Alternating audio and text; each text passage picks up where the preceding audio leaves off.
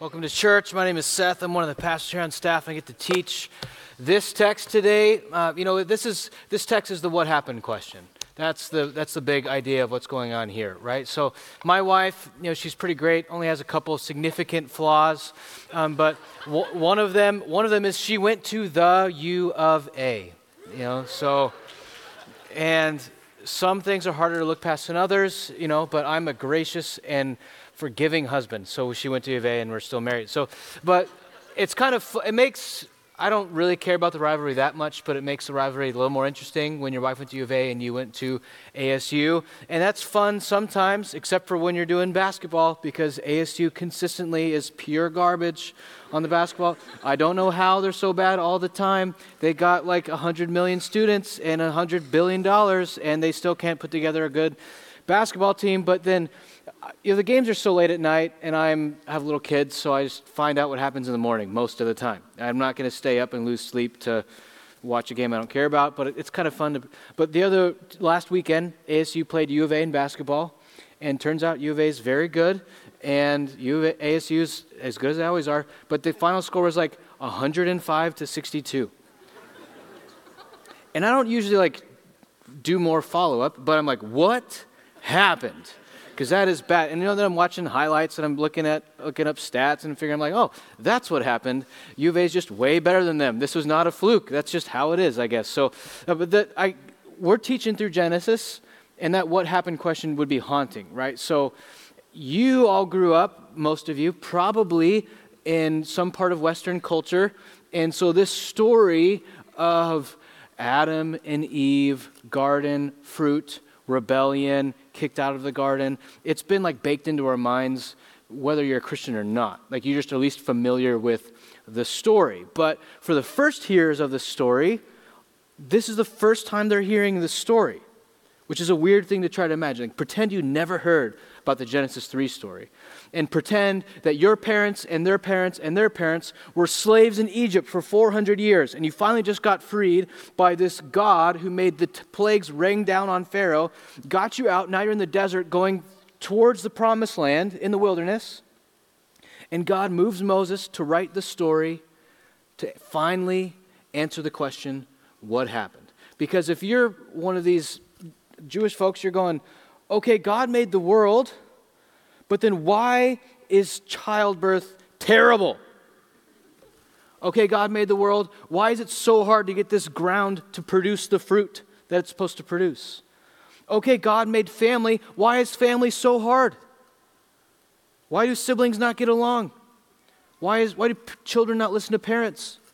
Why do aging parents not listen to children? Why don't the cousins get to get why is it like this? What happened? And you hear the story of Genesis 1 and Genesis 2, and it's God made this, and it was magnificent, and he made this, and it was tremendous, and he made this, and oh, what a blessing, and he made this, and it was very good, and oh, a woman, bone of my bone, flesh of my flesh, marriage, yay. And then you're going yeah, but what happened?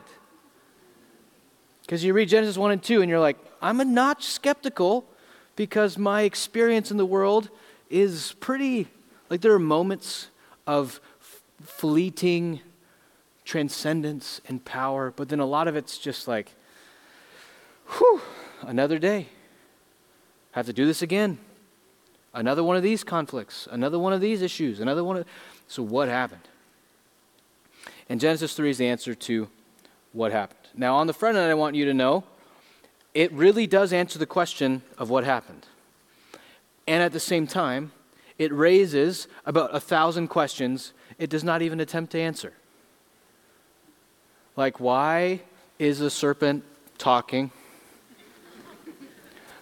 Why is Eve acting like this is normal? Where exactly is Eden?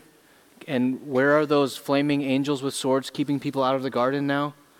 Can we see? So why is Adam hanging? Why are they all doing what they're? And so there's all these questions about the curse and about the decay of sin. And the most important question, what happened, is answered. But you're going to walk away from here with a lot of questions that Moses in Genesis, moved by the Spirit of God, does not even attempt to answer. And I think that's part of the message of this, is sin makes things crazy. And suffering makes things crazy. And to believe you can fully wrap your mind around all of it is crazy. So we're going to have four big points we're going to talk about. And I want to tell you where we're going. So number one, human responsibility and divine sovereignty work together. Number two, sin is sneaky and stupid, and it makes you sneaky and stupid. Number three, sin makes good things tremendously difficult. And number four, we are terrible at solving our own sin problems, and we know it. So let me pray, and I'm going to do Genesis 3, all right?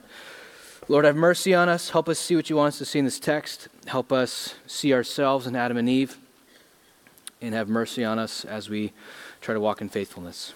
Amen. All right, so Genesis 3 really happens in two parts. In three parts. So first, there's this, the serpent was more crafty than any of the beasts of the field. And so the serpent comes to Eve and entices her and causes her to question God. Eve kind of has this dialogue. She eats, her husband eats. And then they realize, whoops, and then they cover themselves and they hide. That's part one, right? The sin, right? That people call this like the fall, but it's more like just the rebellion. It's not like tripping, it's willfully choosing to ignore God's word. The second part is God shows up and is like, hey, what's the deal with what just happened? And they're kind of like pretending that God doesn't know all things. And they're like, well, I don't, it's like kind of the, what do you mean? I don't know. And then there's a consequences of sin, consequences of rebellion are outlined. That's part two. And then part three is really the Lord making providence and covering them for what just happened. So there's really three parts in this story. They sin, God shows up and says, why'd you do that? They blame shift. And then part three is God makes providence for their sin and says you still need to leave the garden though. So there's a consequence piece that goes out here. But this first point is what we're going to talk about here. So you can go to this next slide. Is human responsibility and divine sovereignty work together, right? The what happened question is, I think, the main thing that God wants us to get out of this text, right? So Adam and Eve sin, they rebel, they turn away. Then all of a sudden there's these outlining of curses. And so I want to focus specifically on Genesis 3, verse 17. God says to Adam, and to Adam he said, because you have listened to the voice of your wife and have eaten of the tree which I commanded you, you shall not eat it. Cursed is the ground because of you. You know, because the cause is you. Most basically, the question of what happened in the world, what went wrong with the world, why is there cancer, why is there chaos, why is the ground not responding, why is marital... it's you. It's us. It's humans. Human rebellion is the seed and the source that leads to all other forms of rebellion. You could think of cancer as a form of cellular level rebellion. Multiply like this. Nope, I'm going to multiply like this. It's rebelling against design. That God puts Adam and Eve in the garden to be the leaders, and so they morally rebel. They rebel against God, and ever since then, all the little fabrics of the whole world have been operating in rebellion like Adam and Eve.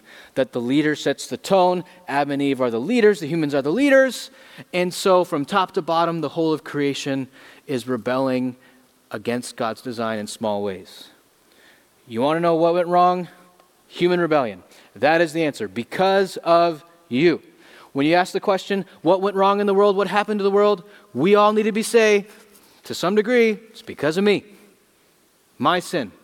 Cosmic brokenness, that what happens in my heart on an hourly, daily basis happens in the whole world, and that's because humans were meant to set the tone, and they did, and it was bad. Now that answers creates a whole bunch of other questions. Well, what about God's sovereignty? What about God being good? If God was good, why did he let this type of stuff happen? And it's important to notice that Genesis 3 does not feel any of that angst. God is sovereign, absolutely in control, and it's all our fault. Moving on. That's how Genesis 3 treats this. Now we have, as humans, are going like, yeah, but how and why? And if God really didn't want it to happen, why did he put the tree there in the first place? Why did Why did Adam not say much? What if God really wanted him to do it? Did they really have truly free will, or was it more free choices and blah, blah, blah, and philosophy 101? And that kind of angst all gets bent up in us. And that tension does somewhat relieve later on. You know, Genesis is one book, 1 through 50, 50 chapters, a variety of stories, a variety of basically demonstrations of the chaos of sin. And I think it's important and significant that in the last section of Genesis, Genesis chapter 50, Joseph is dealing with the injustice of having been sold into slavery by his brothers, and at the same time, how God uses that injustice to put him in charge of Egypt, basically, and God does tremendous good for it. And there's this key verse in Genesis 50:20 that where you get the idea of the doctrine of concurrence, meaning that human responsibility and divine sovereignty go together. They concur. They're not in tension. They don't just exist as a paradox, but they're unresolved, working together. Here's what Genesis 50:20 says. You meant it for evil, but God meant it for good. That dual intention, that humans truly mean to do evil, and God can truly mean to let the thing happen that he uses for good. So what that means is two things. We cannot say, I'm not responsible for the sin in my life. We cannot say that. And we cannot say, therefore the world is in chaos and God is not in control over my life. We have to say, I'm responsible for my sin, and God is somehow using that to write a story that's magnificent and compelling that my life would be made much of. You can't say, because I have control over my sin, therefore God is not, like, I've made such a mess, God can't spin this. I've made such a disaster of my life that God can't do anything with me. No. We're absolutely responsible, and God's absolutely writing stories that somehow, with mystery, include our chaotic, disastrous choices. So God's not responsible for my sin, I am, and at the same time, God is writing a perfectly good story. That's called the doctrine of concurrence. Human responsibility, divine sovereignty, Moses, book of Genesis, the most complicated philosophical question that haunts Philosophy 101 people their whole life, is just going like, yep. To some degree, a whole bunch of human error is bound up in trying to over-resolve that tension. You minimize God's sovereignty, or you minimize human responsibility, and Moses is not having any of that when he writes Genesis. All the sin in your life is your fault. God is writing a story that somehow makes good out of that. Sit with that. Hold on to it.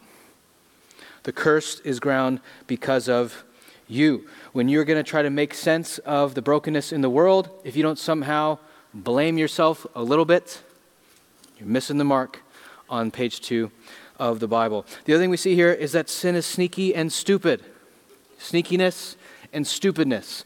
Not only that, but when we do sneaky, stupid things, we become sneaky and stupid. I don't need Genesis 3 to teach me this. I have a 4-year-old and a 2-year-old that teach me this. Our propensity to become sneaky is just wild to me. About stuff we don't even need to be sneaky about.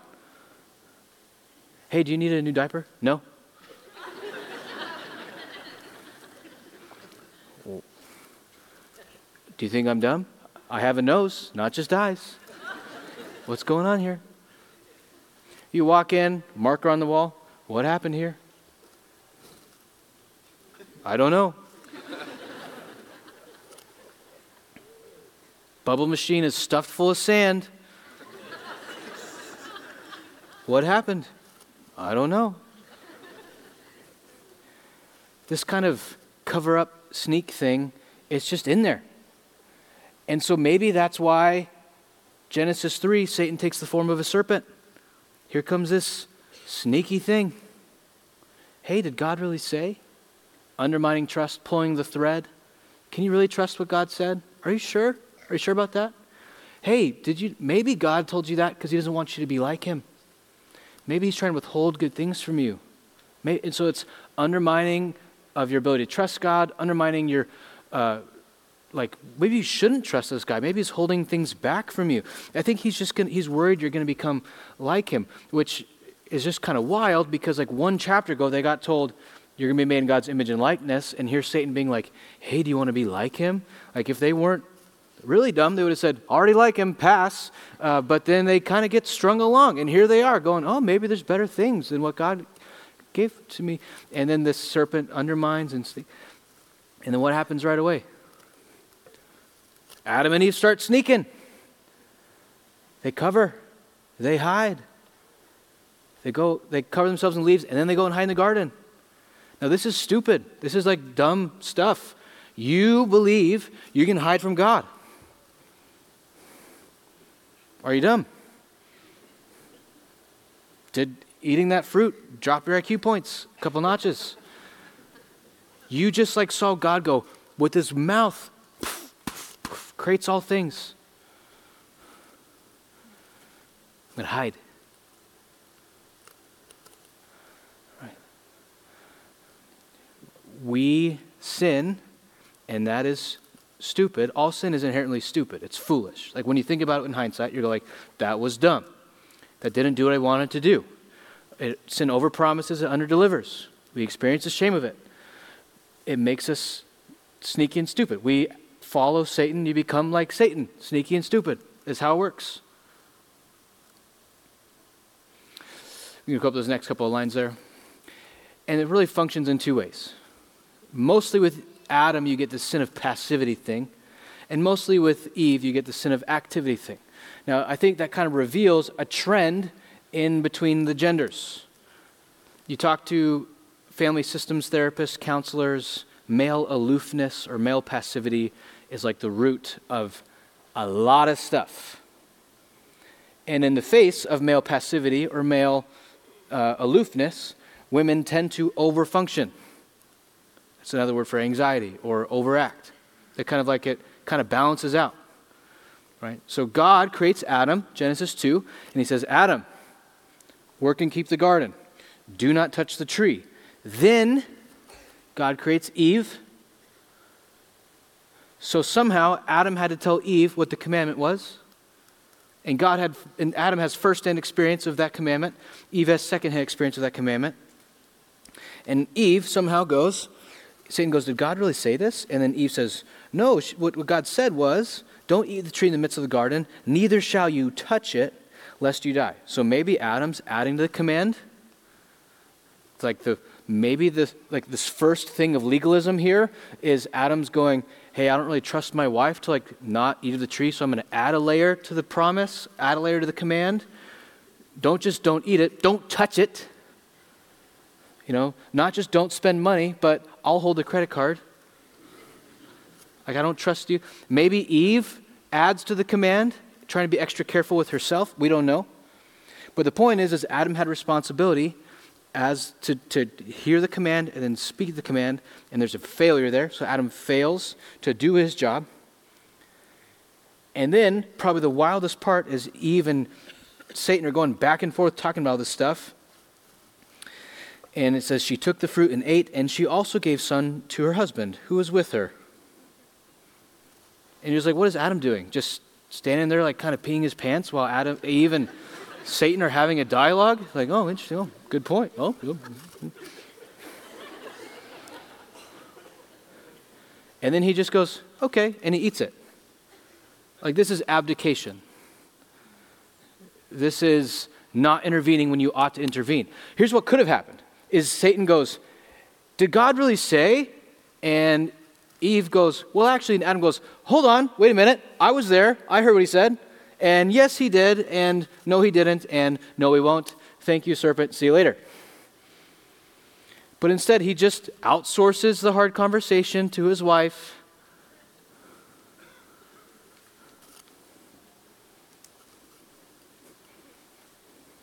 Passivity. When I think about like family issues in our church, there's a lot of them that are caused by males doing stuff, but there's a whole bunch that are caused by males not doing stuff. This is trends, not universals, obviously here. You could call this a sin of omission. People think about sin as doing bad stuff, sin of commission. Here, Adam's first sin is probably a sin of omission, not doing what you ought to do. We think about Jesus Christ dying for our sins, and we think, I did bad stuff, and Jesus died for my sins. That's good. But he also had to die for all the righteous stuff you didn't do. That's sin. Adam sins passively. Eve sins more actively here. Here's what it says. Is when the woman saw that the tree was good for food, and that it was a delight to the eyes, and the tree was desired to make one wise, she took the fruit and ate.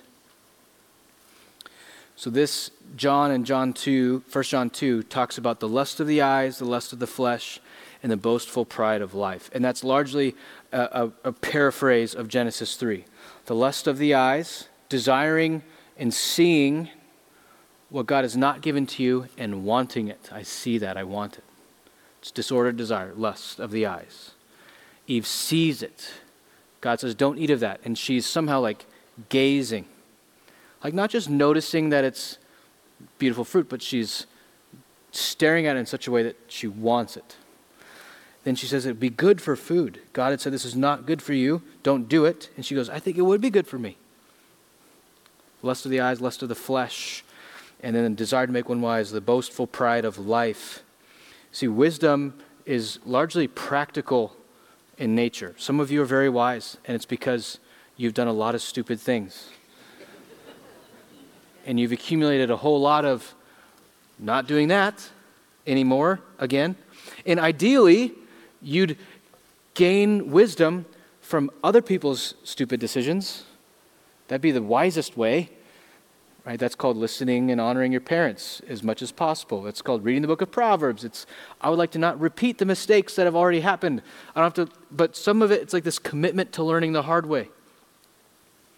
And then hopefully you become wise after you've learned the hard way. The consequences teach. And then you learn, I'm not going to do that. And so when Adam and Eve go, I'm going to eat of the tree of the knowledge of good and evil and become wise, guess what? They are. They're going to learn the hard way. The consequences are going to be a teacher. They're going to feel shame. They're going to feel for the first time angst and stress in the relationship to God. They're going to be removed from the garden. And they're going to, in that sense, become wise because they're going to learn the hard way about the consequences of sin. Wouldn't it be great if you could not learn the hard way? I know that a lot of us have really learned the hard way about a lot of things. And guess what? You don't have to keep doing that. You can learn from other people's fools' decisions. You can learn from Adam and Eve and go, God's not withholding good from me. I can trust him. That's the essence of this.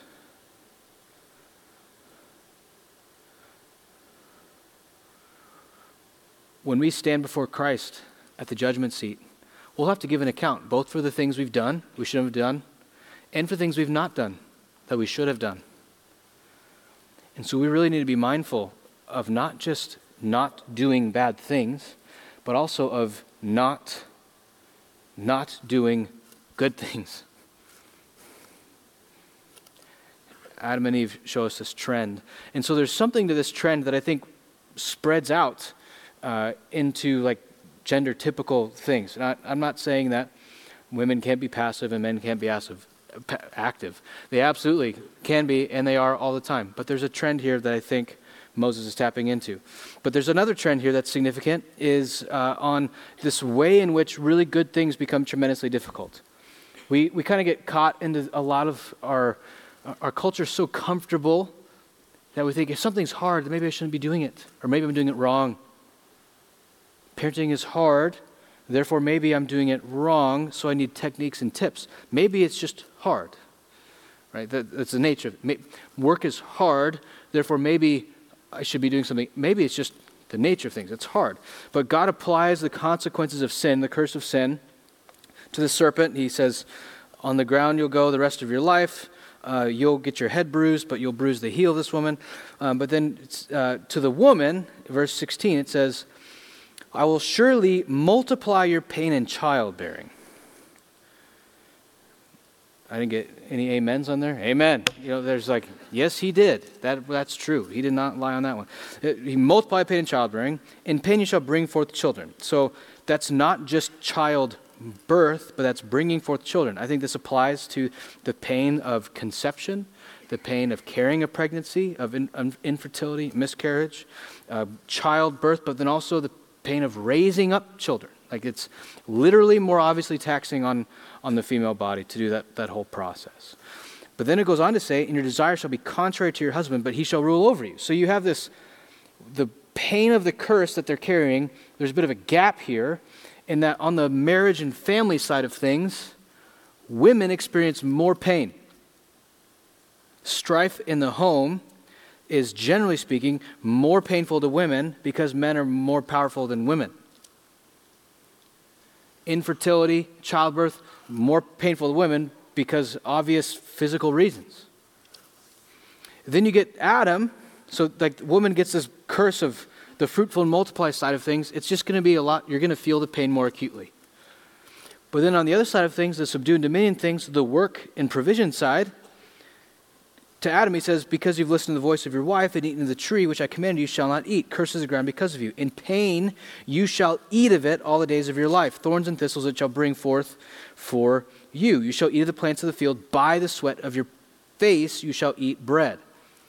That bringing forth yield from the ground, the work of farm, like why is this tree not producing the fruit? Like the man will have more pain and more sweat on that side of things in general. So their shared task, fruitful, multiply, subdue, and have dominion, now there's a gap in the pain structure here, and that creates tension too. One of the hard things in our lives is when the people who are closest to us have different pain levels on different things, and you're trying to like mediate between them. I've sat with a lot of couples who, after going through miscarriage, it's like the husband really cares, and it really hurts, but she's reminded of it every 45 minutes for weeks, whereas he's here and then he's here, like the compartmentalization thing.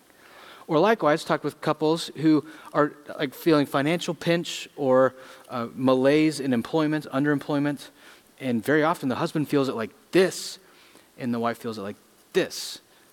She really cares, but she cares about it this. And so that gap in the pain is difficult. And so it's, when it comes to like the home, it's going to be pretty typical, not maybe common's a better word than typical, that husbands need to work hard to understand the difficulty of the bringing forth children piece at the level that their wife really gets. And it's on the other side, when there's strain and tension at work and the wife is going, just like, leave it at work, or also you don't like your job, our family, like the gap in the pain is going to be there.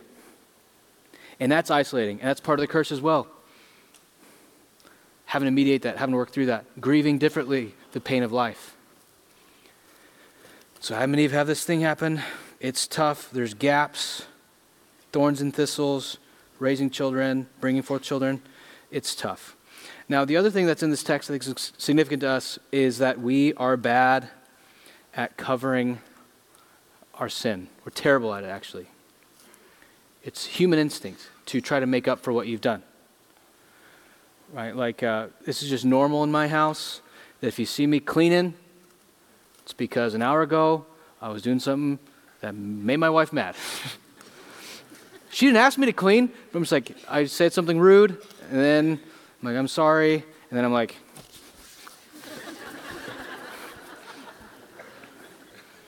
she's like, do you still feel bad about that? I'm like, no, why? It's just instinct. I got to make it better. And so Adam and Eve sin, and what do? It says, verse 7, the eyes are both open, and they knew that they were naked. Right? This is like a picture of innocence lost. Right? I have a 4-year-old and a 2-year-old, and they don't totally understand naked. Right? So we're teaching my son to swim last year when he was like 3, and it was kind of like this season where like, I don't have to do like laundry, so we just had him swimming in there naked, working on doing it. You know, and then it's like, all right, now he's like 4. It's like, all right, Jay, time to put clothes on. He's like, are we having guests over?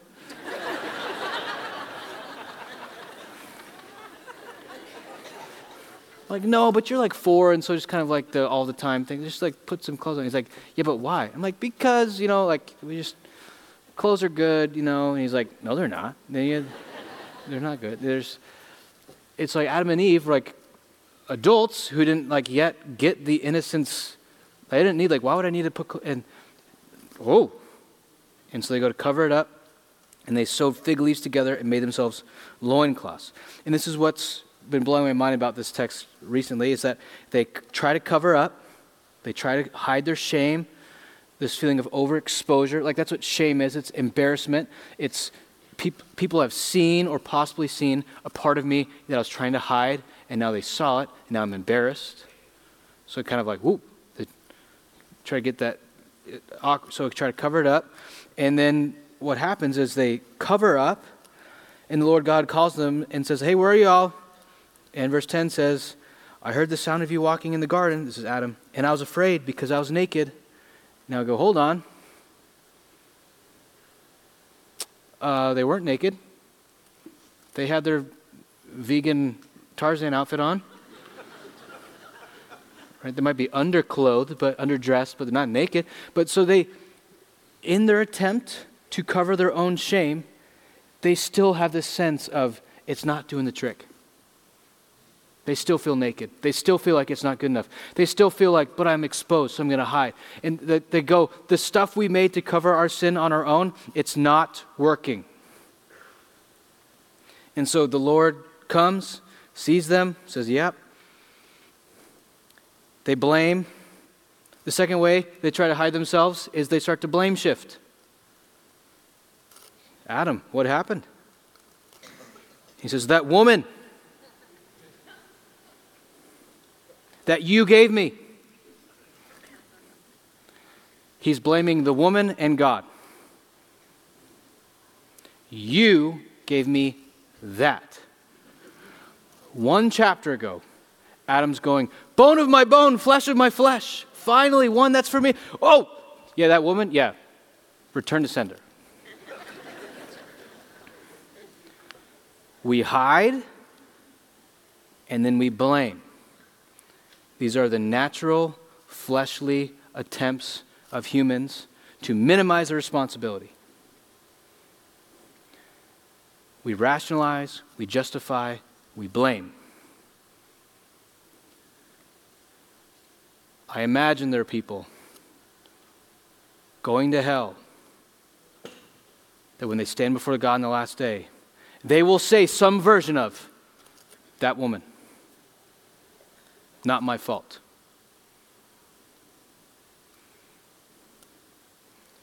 Responsibility avoiders. Eve does something similar. God says, Adam, and Adam says, that woman you gave me, blames God, blames the woman, and Eve says, that serpent. She blames her circumstances. She blames her context. She blames sociology. Well, the environment that I was in didn't support my flourishing. You put that serpent here. Blame shifters. Self-coverers. What does God do? He hears them say this. So here's the consequence of your sin. But the good news in this text. Verse 21, and the Lord God made for Adam and for his wife garments of skins and clothed them. He upgrades their leaves into leather. He kills something and covers them. He doesn't just rub their nose in it. I would have forgiven you, but you blame shifted, so swing and a miss. 3 strikes, you're out, Adam. Too late. He still makes provision for their sin. He still covers their shame. He doesn't send them out of the garden naked, saying, I want everyone to know what you did here. No. They experience the shame. He covers it. Their sin leads to death of an animal. The consequence is the teacher, that God covers it, and he carries them, and he pushes them over. He pushes them out of the Garden of Eden. He sends them out clothed and covered, but the consequences are still there. This is how our sin works now. Very often, we still have to reap the consequences of our sin. But God is here, clothing and covering and saving in the midst of us having to deal with their consequences. Now, they're barred from this tree of life, but the divine author's planting the seed of the greater tree in life, the tree that hung Christ on it, the means of life, the means of blessing, that God just doesn't just give us leather, but he gives us the Lord's Supper. It says, trust in me. So let's pray. Jesus, we thank you for your provision in the midst of our sin and passivity. God, let us have the guts to not be blame shifters. And let us have the trust to cling to you as our sin is exposed. God, we are just like Adam and just like Eve. And we ask for the same grace you've given to them. In your name we pray. Amen.